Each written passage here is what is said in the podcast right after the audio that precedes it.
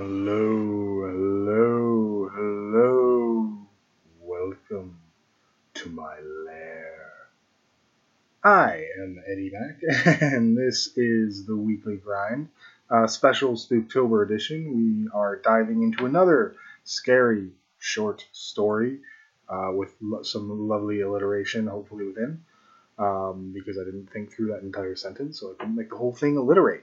But we are going to uh, head into a favorite of English classrooms everywhere, uh, The Monkey's Paw by W. W. Jacobs. Uh, I actually remember reading this one in English class, and it's it's very spooky. This is um, this is this is much like like Edgar Allan Poe, where there's nothing, you know, outright outrightly horrific about it. There's not ghosts and goblins, at least explicitly, uh, chasing people. At least explicitly, but it, it it's just creepy, um, and it it, it kind of it's one of those stories that sinks into your bones and gives you chills at night, and I, I kind of loved it for that. So I, I just wanted to share it. It's it's a wonderful story. Um, so with with all of that, I'm I'm just gonna hop right into it. So just remember, as you listen, to be careful what you wish for, because you might get it.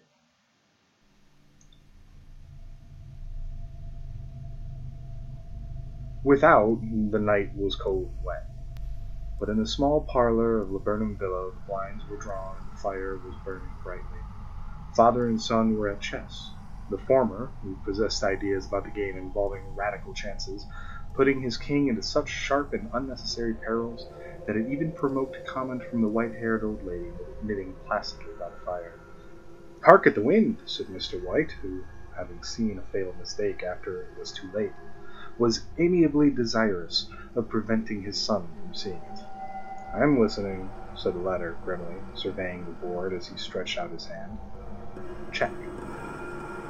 "I should hardly think that he's come tonight," said his father, with his hand poised over the board. "Mate," replied his son. "That's the worst of what is so far out," called Mister White, with sudden and unlooked-for violence. "Of all the beastly, slushy, out-of-the-way places to live in, this is the worst. Paths of bog and the roads of torrent. I don't know what people are thinking about. I suppose because only two houses in the road are let, they think it doesn't matter." "Never mind, dear," said his wife soothingly. "Perhaps you'll win the next one." Mister White looked up sharply, just in time to intercept a knowing glance between mother and son. The words died away on his lips, and he hid a guilty grin in his thin gray beard. "There he is," said Herbert White, as the gate banged too, too loudly and heavy footsteps came towards the door. The old man rose with hospitable haste, and opening the door, was heard condoling with the new arrival. The new arrival also condoled with himself, so that Missus White said, "Tut, tut," and coughed gently as her husband entered the room, followed by a tall, burly man, beady of eyes and rubicund visage. "Sergeant Major Morris," he said, introducing him. The sergeant major took his hands and, taking the preferred seat by the fire, watched contentedly as his host got out whiskey and tumblers and stood a small copper kettle on the fire. At the third glass, his eyes got brighter, and he began to talk. The little family circle regarding his eager interest, this visitor from distant parts, as he squared his broad shoulders in the chair and spoke of wild scenes and doughty deeds, of wars and plagues and strange peoples. "Twenty-one years of it," said Mister White, nodding at his wife and son. "When he went away, he was a slip of a youth in the warehouse. Now look at him." "He don't look to have taken much harm," said Missus White. "I'd like to go to India myself," said the old man, "just to look around a bit, you know." "Better where you are," said the sergeant major, shaking his head. He put down the empty glass and, sighing softly, shook it again. "I would like to see those old temples, and fakers, and jugglers," said the old man. "What was that you started telling me the other day about a monkey's paw or something, Morris?" "Nothing," said the sergeant major. "Leastways, nothing worth hearing." "Monkey's paw?" said Missus White curiously. "Well, it's just a bit of what you might call magic, perhaps," said the sergeant major off- offhandedly. His three listeners leaned forward eagerly. Their visitor absent-mindedly put the, his empty glass to his lips and then set it down again. His host filled it for him again. "To look at," said the Sergeant Major, fumbling in his pocket, "it's just an ordinary little paw, dried to a monkey." He took something out of his pocket and profited. Missus White drew back with a grimace, but her son, taking it, examined it curiously. "And what is there special about it?" inquired Mister White, as he took it from his son, and having examined it, placed it upon the table. It had a spell put on it by an old faker, said the Sergeant Major, a very holy. He wanted to show that faith ruled people's lives, and that those who interfered with it did so to their own sorrow. He put a spell on it, so that three separate men could have three wishes from him. His manners were so impressive that his hearers were conscious that their light laughter jarred somewhat. "Well, why don't you have three, sir?" said Herbert White cleverly. The soldier regarded him the way middle, that middle age is wont to regard presumptuous youth. "I have," he said quietly, and his blotchy face whitened. "And did you really have the three wishes granted?" asked Missus White. "I did," said the Sergeant Major, and his glass tapped against his strong teeth. "And did anybody else wish?" persisted he. "The first man had three his three wishes, yes," was the reply. "I don't know what the first two were, but the third was for death. That's how I got the call." His tones were so grave that a hush fell upon him. "If you've had your three wishes, it's no good to you now, said the old man at last. "What do you keep it for?" The soldier shook his head. "Fancy, I suppose," he said slowly. "I did have some idea of selling it, but I don't think I will. It has caused me enough mischief already. Besides, people won't buy. They think it's a fairy tale, some of them. And those who do think any of it, anything of it want to try it first and then pay me afterwards." "If you could have another three wishes," said the old man, eyeing him, "would you have them?" "I don't know," said the other. "I don't know." He took the paw, and dangling it between his forefinger and thumb, suddenly threw it upon the fire. White, with a slight cry, stooped down and snatched it off. "Better let it burn," said the soldier solemnly. "If you don't want it, Morris," said the other, "give it to me." "I won't," said his friend doggedly. "I threw it on the fire. If you keep it, don't blame me for what happens. Pitch it on the fire like a sensible man." The other shook his head and examined his possession closely. "How do you do it?" he inquired. "Hold it up in your right hand and wish aloud," said the Sergeant Major. Major. "But I warn you of the consequences." "Sounds like Arabian Nights," said Missus White, as she rose and began to set the supper. "Don't you think you might wish for four pairs of hands for me?" Her husband drew the talisman from his pocket, and all three burst into laughter as the Sergeant Major, with a look of alarm on his face, caught him by the arm. "If you must wish," he said gruffly, "wish for something sensible." Mister White dropped it back in his pocket, and placing chairs, motioned his friend to the table. In the business of supper, the talisman was partly forgotten, and afterwards the three sat listening in an enthralled fashion to a second installment of the soldier's adventures in India. "If the tale about the monkey's paw is not more truthful than those he's been telling us," said Herbert, as the door closed behind their guest, just in time to make, just in time to catch the last train, "we shan't make much of it." "Did you give anything for it, father?" inquired Missus White, regarding her husband closely. "A trifle," said he, coloring slightly. "He didn't want it, but I made him take it. He pressed me again to throw it away." "Likely," said Herbert, with pretended horror. "Why, we're going to be rich and famous and happy. Wish to be an emperor, father, to begin with, then you can't be henpecked." He darted around the table, pursued by the malign Missus White, armed with an antimacassar. Mister White took the paw from his pocket and eyed it dubiously. "I don't know what to wish for, and that's a fact," he said slowly. "Seems to me I've got all I want." "If you only cleared the house, you'd be quite happy, wouldn't you?" said Herbert, with his hand on his shoulder. Well, wish for two hundred pounds then, that'll just do it. His father smiled shamefacedly at his own credulity, held up the talisman as his son, with a sullen face, somewhat marred by a wink at his mother, sat down and struck a few impressive chords. "I wish for two hundred pounds," said the old man distinctly. A fine crash from the piano greeted his words, interrupted by a shuddering cry from the old man. His wife and Sam, son ran towards him. "It moved!" he cried. She glanced in disgust as the object, at the object as it lay on the floor. "As I wished, it twisted in my hand like a snake." "Well, I don't see the money," said his son as he picked, up, picked it up and placed it on the table. "And I bet I never shall." "It must have been your fancy, father," said his wife, regarding him anxiously. He shook his head. "Never mind, though. There's no harm done. But it gave me a shock all the same." They sat down by the fire again while the two men finished their pipes. Outside, the wind was higher than ever, and the old man started nervously at the sound of the door banging upstairs. A silence unusual and depressing settled on all three, which lasted until the old couple rose to retire for the rest of the night. "I expect you'll find that cash tied up in a big bag, bag in the middle of your bed," said Herbert as he bade them good night, "and something horrible squatting on top of your wardrobe watching you as you pocket your ill-gotten gains." He sat alone in the darkness, gazing at the dire, dying fire, and seeing faces in it. The last was so horrible and so similar that he gazed at it in amazement. It got so vivid that, with a little uneasy laugh, he felt on the table for a glass containing a little water thrown over. His hand grasped the monkey's paw, and with a little shiver he wiped his hand on his coat and went up to bed.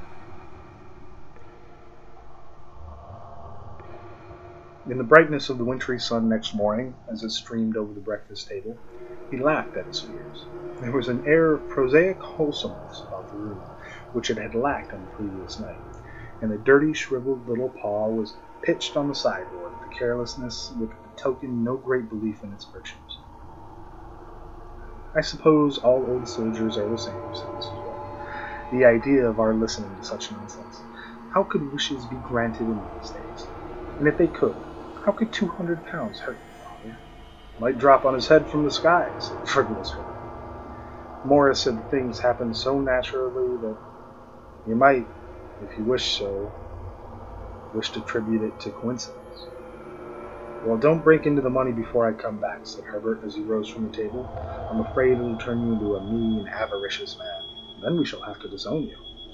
His mother laughed, and following him to the door, watched him down the road, and returning to the breakfast table was very happy at the expense of her husband's credulity, all of which did not prevent her from scurrying to the door at the postman's knock, nor prevent her from referring somewhat shortly to retired Sergeant Major's villainous habits, and when she found the post brought a tailor's bill.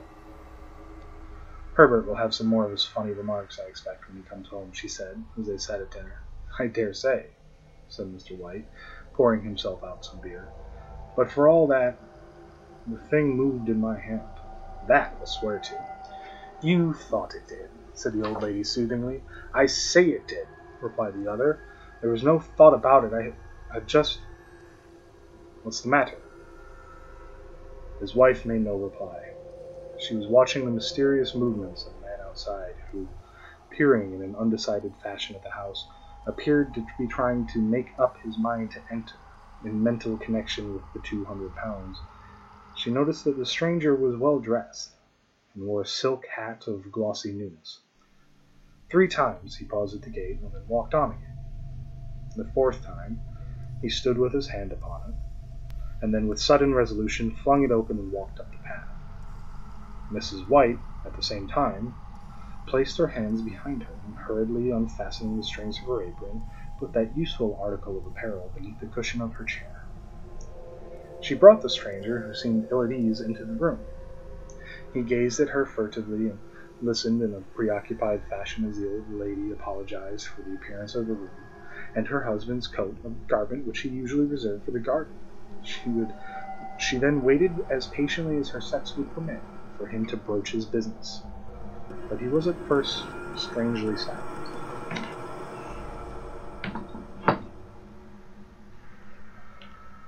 I was asked to call, he said at last, and stooped and picked a piece of cotton from his trousers. I came from Law and Meggins. The old lady started. "Was anything the matter?" she asked breathlessly. "Has anything happened to Herbert? What is it? What is it?" Her husband interposed. "There, there, mother," he said hastily. "Sit down and don't jump to conclusions. You've not brought bad news, I'm sure, sir." And eyed the other wistfully. "I'm sorry." "Is he hurt?" demanded the mother wildly. The visitor bowed in assent.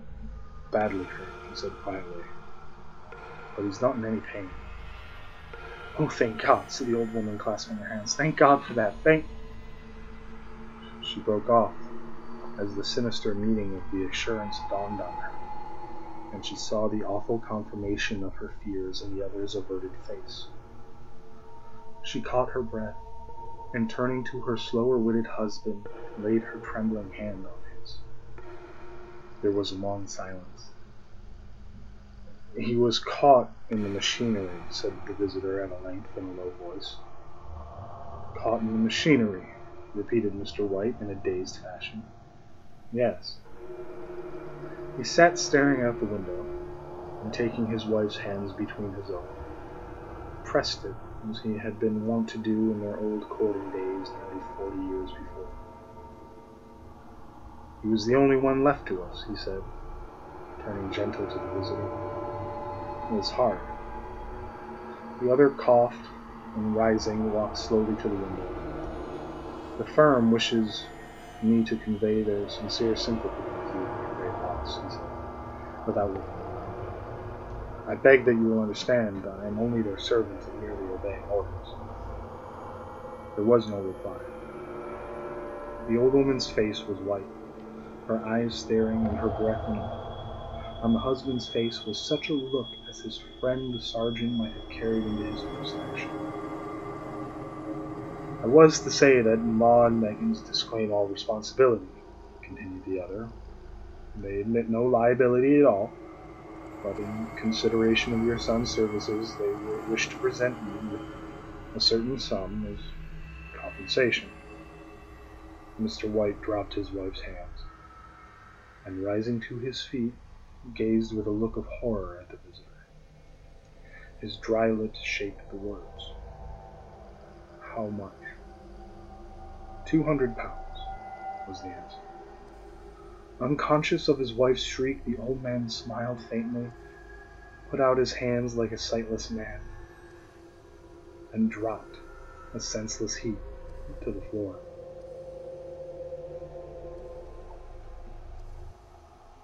In the huge new cemetery, some two miles distant, the old people buried their dead, and came back to the house steeped in shadows and silence. It was all over so quickly that at first they could hardly realize it, and remained in a state of expectation, as though of something else to happen, something else which was to lighten this load, too heavy for old hearts to bear. But the days passed, and the expectations gave way to resignation, the hopeless resignation of the old, sometimes miscalled apathy. Sometimes they hardly exchanged a word, for now they had nothing to talk about, and their days were long to weariness. It was about a week after the old man, waking suddenly in the night, stretched out his hand and found himself alone. The room was in darkness, and the sound of subdued weeping came from the window. He raised himself in bed and listened. "Come back," he said tenderly. "It will be cold." "It is colder for my son," said the old woman, and wept afresh. The sounds of her sobs died away on his ears.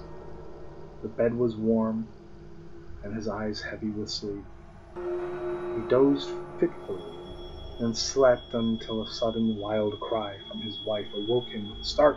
"The paw!" she cried wildly. "The monkey's paw!" He started up in alarm. "Where? Where is it? What's the matter?" She came stumbling across the room toward it. "I want it," she said quietly. "You've not destroyed it." "It's in the parlor on the bracket," he replied, marveling. "Why?" She cried and laughed together, and bending over, kissed his cheek. "I only just thought of it," she said hysterically. "Why didn't I think of it before? Why didn't you think of it?" "Think of what?" he questioned. "The other two wishes," she replied. "We've only had one." "Was that not enough?" he demanded fiercely. "No," she cried triumphantly. "We'll have one more. Go down and get it quickly and wish our boy alive again." The man sat in bed and flung the bedclothes from his quaking limbs. "Good God, you are mad!" he cried aghast. "Get it," she panted. "Get it quickly and wish. Oh, my boy, my boy!" Her husband struck a match and lit the candle. "Get back to bed," he said unsteadily. "I don't know what you are saying." "We had the first wish granted," said the old woman feverishly. "Why not the second?"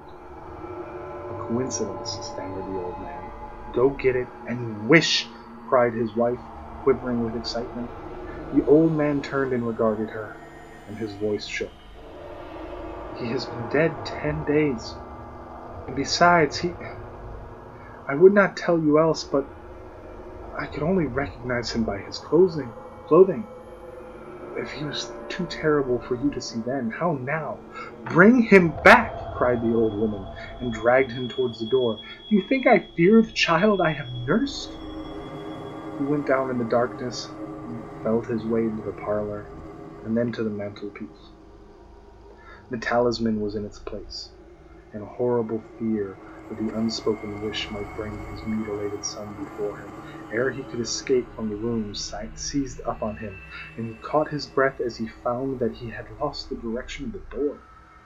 His brow cold with sweat, he felt his way around the table and groped along the wall until he found himself in a small passage with the unwholesome thing in his hand. Even his wife's face seemed changed as he entered the room. It was white and expectant, and to his fears seemed to have an unnatural look upon it. He was afraid of her. "Wish!" she cried in a, sing- in a strong voice. "It is foolish and wicked," he faltered. "Wish!" repeated his wife. He raised his hand. "I wish my son alive again." The talisman fell to the floor, and he regarded it fearfully. Then he sank, trembling, into a chair as the old woman with burning eyes walked to the window and raised the blind. He sat until he was chilled with the cold, glancing occasionally at the figure of the old woman peering through the window. The candle end, which had burned below the rim of the china candlestick, was throwing pulsating shadows on the ceiling and walls, until, with a flicker larger than the rest, it expired. The old man, with an unspeakable sense of relief at the failure of the talisman, crept back toward his bed, and a minute afterward, the old woman came silently and apathetically beside him. Neither spoke, but sat silently listening to the ticking of the clock. The stair creaked, and the squeaky mouse scurried noisily through the wall. The darkness was oppressive, and after lying for some time, screwing up his courage, he took the box of matches and, striking one, went downstairs for a candle. At the foot of the stairs, the match went out, and he paused to strike another, and at the same moment a knock came, so quiet and stealthy as to be scarcely audible, sounded on the front door. The matches fell from his hand and spilled in the passage. He stood motionless, his breath suspended until the knock was repeated. Then he turned and fled swiftly back to his room and closed the door behind him. A third knock sounded through the house. "What's that?" cried the old woman, starting up. "A rat," said the old man, and shaking. "A rat. It passed me on the stairs." His wife sat up in bed listening. A loud knock resounded through the house. "It's Herbert!" She ran to the door, but her husband was before her, catching her by the arm, held her tightly. "What are you going to do?" he whispered hoarsely. "It's my boy! It's Herbert!" she cried, struggling mechanically. I forgot it was two miles away. What are you holding me for? Let go. I must open the door. For God's sake, don't let it in, cried the old man, trembling. You're afraid of your own son? She cried, struggling. Let me go. I'm coming, Herbert. I'm coming. There was another knock and another. The old woman, with a sudden wrench, broke free and ran from the room. Her husband followed to the landing and called after her appealingly as she hurried downstairs. He heard the chain rattle back and bolt drawn slowly and stiffly from the socket. Then the old woman's voice, strained and panting. The bolt, she cried loudly. Come down, I can't reach it. But her husband was on his hands and knees, groping wildly on the floor in search of the paw. If only he could find it before the thing outside got in. A perfect fusillade of knocks reverberated through the house, and he heard the scraping of the chair as his wife put it down in the passage against the door. He heard the creaking of the bolt as it came slowly back, and at the same moment he found the monkey's paw and frantically breathed his third and last wish. The knocking ceased suddenly, although echo- echoes of it were still in the house. He heard the chair drawn back, and the door opened. A cold wind rushed up the staircase, and a long, loud wail of disappointment and misery from his wife gave him the courage to run down to her side, and then to the gate beyond, the street lamp thick flickering opposite shone on a quiet and deserted road. Ooh, gives me the chills. Every time, it just it just gives me the chills. It's one of those stories that it's it's so human, and I think it's really remarkable because these characters, they're not just, you know, kind of run of the mill. They're they're not stupid. They're they're not like your your typical horror characters. They're not going towards the the the creepy dark sound. Like the wife is is kind of uh, not the brightest, but it's understandable because she her son just died and she just wants to find her son, and that's such kind of a, a relatable feeling. It's such it's such a human feeling to um to do something that possibly you know isn't right in an effort to save your family. Um And it's it's it's just one of those where all the characters hit the, the dynamic between the, the father and the wife and the son is um is really well done, actually, especially for, for this time. They're kind of joking with each other and playing with each other, uh, which makes when when Herbert dies um, all the more powerful, because you, you, you care about the dynamic that the, the three of them have, and then when he's gone, it's noticeable that he's gone because they don't keep carrying on. Like the, the two, the couple are, are very, very different after he dies than before he dies. Um, and that's, you know, intentional. That's on purpose. And it's, it's just a very, very well done story, let alone like a spooky story. And it's very spooky. Um, but that is going to conclude our storytelling for this Spooktober. Halloween is coming up this weekend, and I hope you all have a wonderfully scary time, uh, because next month is the election, and we all know that's the real terrifying thing here. So um, until then, man, stay spooky.